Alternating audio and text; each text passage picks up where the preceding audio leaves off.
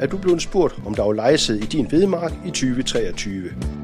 Sikkes Innovation udvikler en model, som er baseret på machine learning og kan forudsige risikoen for lejesæd i dine vedmarker. Machine learning anvender modeller til at genkende mønstre og finde sammenhænge i store mængder af data.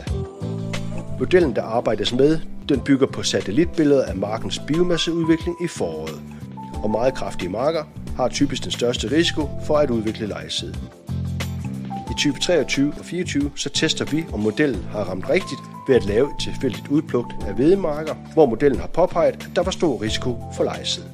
Og vi ringer så til ejerne af disse marker for at høre, om der har været lejesæd i deres mark i 23.